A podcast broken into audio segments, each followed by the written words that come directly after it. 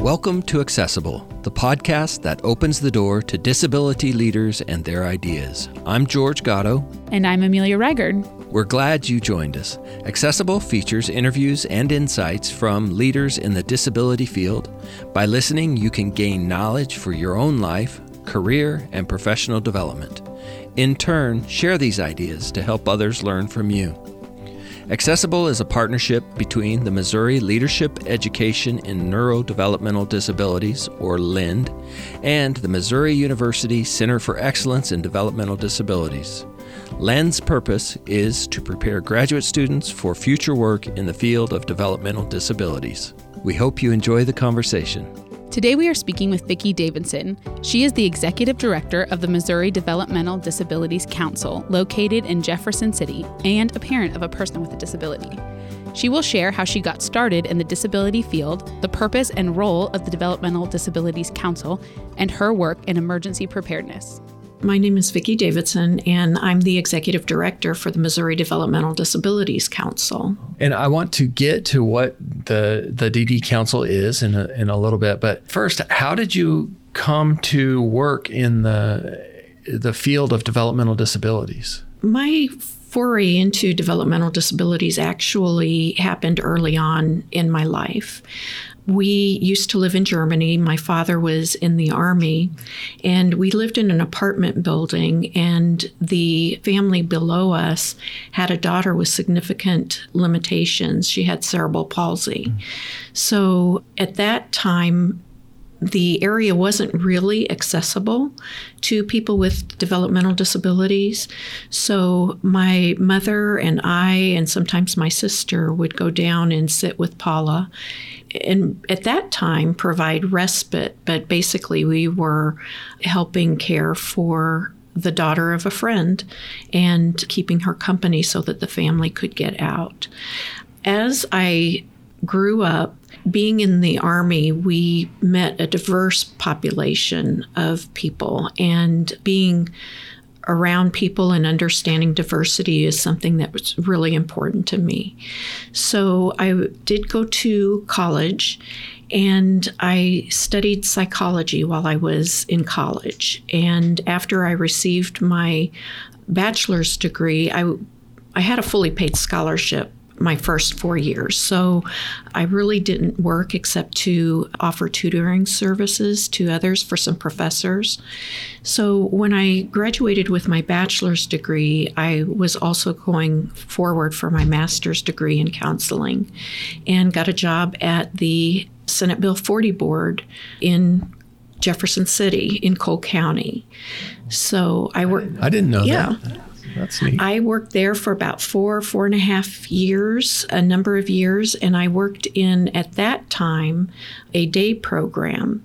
And I worked with individuals helping to increase their independence. When I graduated with my master's degree, I was looking for you know, the next stepping stone. And an opportunity came up where I was able to go to vocational rehabilitation, and I served as a counselor at uh, vocational rehabilitation for a number of years. I started out in the Fulton Vocational VR office. They have since closed that office, and I was given an opportunity to either go to Jefferson City because I lived on the other side of Jefferson City or go to the Columbia office that they had just opened up. My primary caseload when I was with VR were individuals with behavioral health issues, developmental disabilities, substance abuse, and traumatic brain injury. So, those were the areas that I kind of specialized in. And I went to Jefferson City, and there was an opportunity to work for the council so I applied for that position, and uh, I got that position back in 1992. Wow. so that's where I landed. Wow. Let's move into the DD Council then. What what is the DD Council? The DD Council is an organization that is federally funded through the Developmental Disabilities Bill of Rights Act. And they have it set up in the developmental the DD Act is what we say for short. They have it set up where we work in conjunction with two other organizations. One is the organization you work for, George, UMKC Institute for Human Development, which is a university centers on excellence for developmental disabilities. And the other is the Protection and Advocacy, which is the legal arm of the DD Act, and then the DD Council. And what we do is we look to provide opportunities to change systems, whether it's through policy and influencing policy, providing leadership training to parents of children with developmental disabilities or adults with developmental disabilities, and just working to change the broad system so that people can live in the community and have a quality life in the community. I guess I'm curious about the makeup of the council. So I know that you have employees. Um, and that who have an, a different focus. But maybe what I don't fully grasp is who makes up the council and um, and what do they do for for your organization. We are a family driven council. So, at least 60% of our members are parents of children with developmental disabilities of all ages, adults who have lived experience of developmental disabilities, and one of those individuals has to have lived in an, a state institution previously. Oh, I did not know that. Yeah, so that we can get that perspective as mm-hmm. well. While we've moved beyond institutions, there are still segregated institutions here, but we really need that perspective to help guide our work so that uh, we can provide quality projects or initiatives to move us into people living in the community. And we have a diverse council. It's really important to us that we have representation from different types of disabilities, different ethnicities and races and cultures. And then the other 40% of our membership are state agencies, which include representation from our sister organizations, UMKC and Protection and Advocacy. So, really, we are a family driven council. You guys have quite a bit of different projects that you guys work with in the state and just eh, since your time at the DD Council, what have been some of the maybe most exciting or the most significant projects that you think the DD Council has been a part of? We have done a lot of really exciting work. It's going to be really difficult to narrow it down.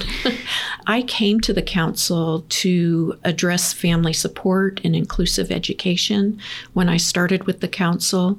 So, the very first thing that I was tasked with doing is working with the legislature and families to get a Family Support Act passed. So, we that did Family Support Act passed, and it did, it was quite successful for a few years But then with budget cuts and everything, monies weren't appropriated for that program. We have done a lot of work in guardianship and we've worked with UMKC as well as protection and advocacy. We provided a forum for all types of stakeholders to come together and review the current guardianship code and make recommendations for model language that would really improve the lives of people with developmental disabilities. We tend to think that just because somebody has a developmental disability, they have to have a guardian. And that's not always the case. People can be quite successful with some alternative supports, like supported decision making, is something that we really support. That doesn't mean that people don't need guardians. There are some who may, but being able to provide this opportunity and this change in the system so that people don't have their rights stripped away are really important to us. We have done a lot of work in education We have provided grants to do peer to peer mentoring, collaborative teaching within schools, trauma informed schools. And my favorite is emergency preparedness. We've done a lot of work in emergency preparedness.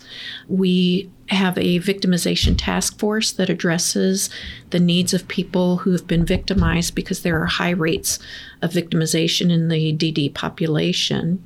So, um, and I know that you've worked uh, with us quite a bit on that as well. Yes, I have. I've had the pleasure of working with the DD Council and Vicky on the victimization task force and a few of the initiatives that have come out of there. So it's very worthwhile work. And one of the initiatives that came out of there is the criminal justice flow chart to try to get a grasp on what the system is like, how you report abuse, and how that abuse gets addressed so that we can find out where those gaps and barriers are and address those. And another piece that came out of that task force was first responder disability awareness training, which we are implementing currently.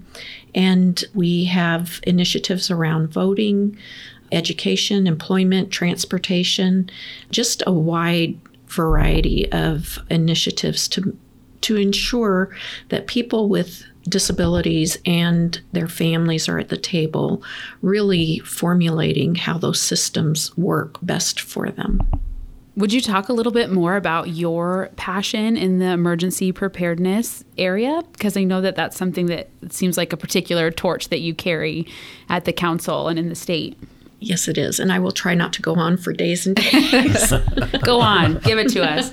Um, after Hurricane Katrina, our commissioner at the time told states that it was important that every state have a lead to address emergency preparedness. And I have to admit, I was a little bit reluctant at first because I thought there's so much more out there that really impact people's lives that you know we should be spending time on but the more i got to learn about emergency preparedness and the need especially with all of the deaths during hurricane katrina it just became a passion. Everybody needs to have the tools that will help keep them safe in any type of disaster. And what people don't realize is house fires is the number one disaster, but Missouri is continually in the top 10 states when it comes to disasters. That shocks me.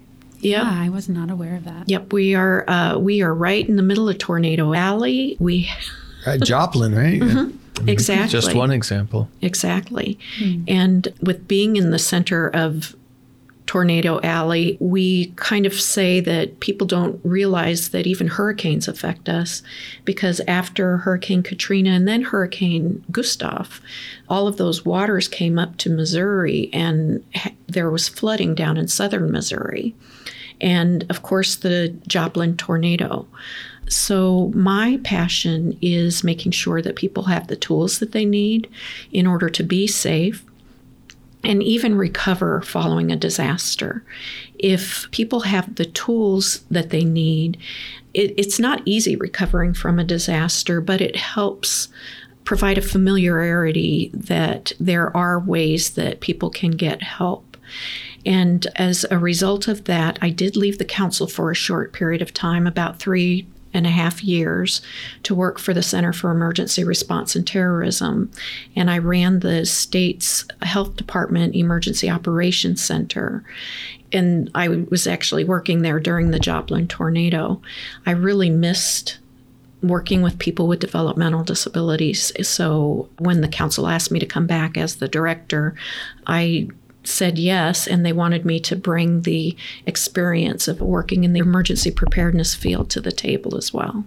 Can you go back, Vicky, and talk a little bit about what do uh, people with developmental disabilities in particular need in order to be prepared for an emergency situation?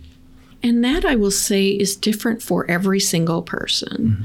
The information that is available out there. Missouri has some good documents that they've created, ready in three materials, where it tells you three simple steps on being prepared. You get informed, make a kit, and you continue to keep that kit up and do the exercises. When I do training, I try to bring in people with developmental disabilities. And actually, when I pulled together a PowerPoint, I sat down with individuals from People First and then presented the information to people first to make sure that it really met their needs and then got feedback and was able to add to the general preparedness presentation. But people do need to assess what their needs are on any given day and what do they absolutely have to have if they become separated from their care attendants or family members or what have you. What does somebody need on any given day? If you have to evacuate, do you have a go bag with those essential items such as medication? And those are the general things that people talk about have medication, phone numbers, doctor's lists but think about what you might need. I'll share that my daughter has autism and she is very sensitive to any sounds, lights, and that really impacts her where she I can say this because this is a term that she uses. She has a meltdown is how she terms that. For her, she carries earbuds with her, but she likes to have noise canceling headphones if there's a noisy situation and she knows that she can't be in crowds. She feels very uncomfortable. So part of her preparedness is making sure that she has noise canceling items. We have a travel weighted blanket for her so that she feels comfortable. Other people may need things like compression socks or feeding tubes, formulas that are specially formulated that you can't get off of the shelf at a grocery store. So it's really important that people take a look at what their individual needs are and make their plan fit what those needs are. And have a plan for when you're at home, when you're at work, when you're at school, and just wherever you go. Well, how are like, I'm thinking of like individual families getting information about how to create these bags, these go bags, right? Or how to make these plans. Like, how, what, what would you recommend that a family does then to start the process? I think starting the process is taking a look at what is out there. I have been asked to do preparedness trainings previously. I did one for People First not too long ago, and I've added COVID or uh, pandemics to that presentation. I also have added earthquakes because we live in a state that is there's a concern about the New Madrid quake.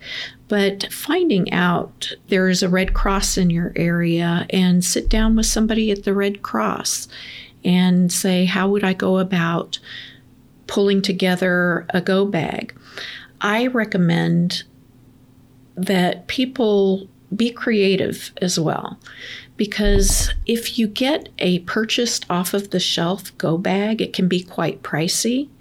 So I recommend that people take this planning a little bit at a time. There are some great resources out there that can walk people through them as well. A resource that I use is the Personal Preparedness Inventory from Mid America Regional Council in Kansas City. And as they sit down and develop their go bag, just take it a chunk at a time, or even their home preparedness kit.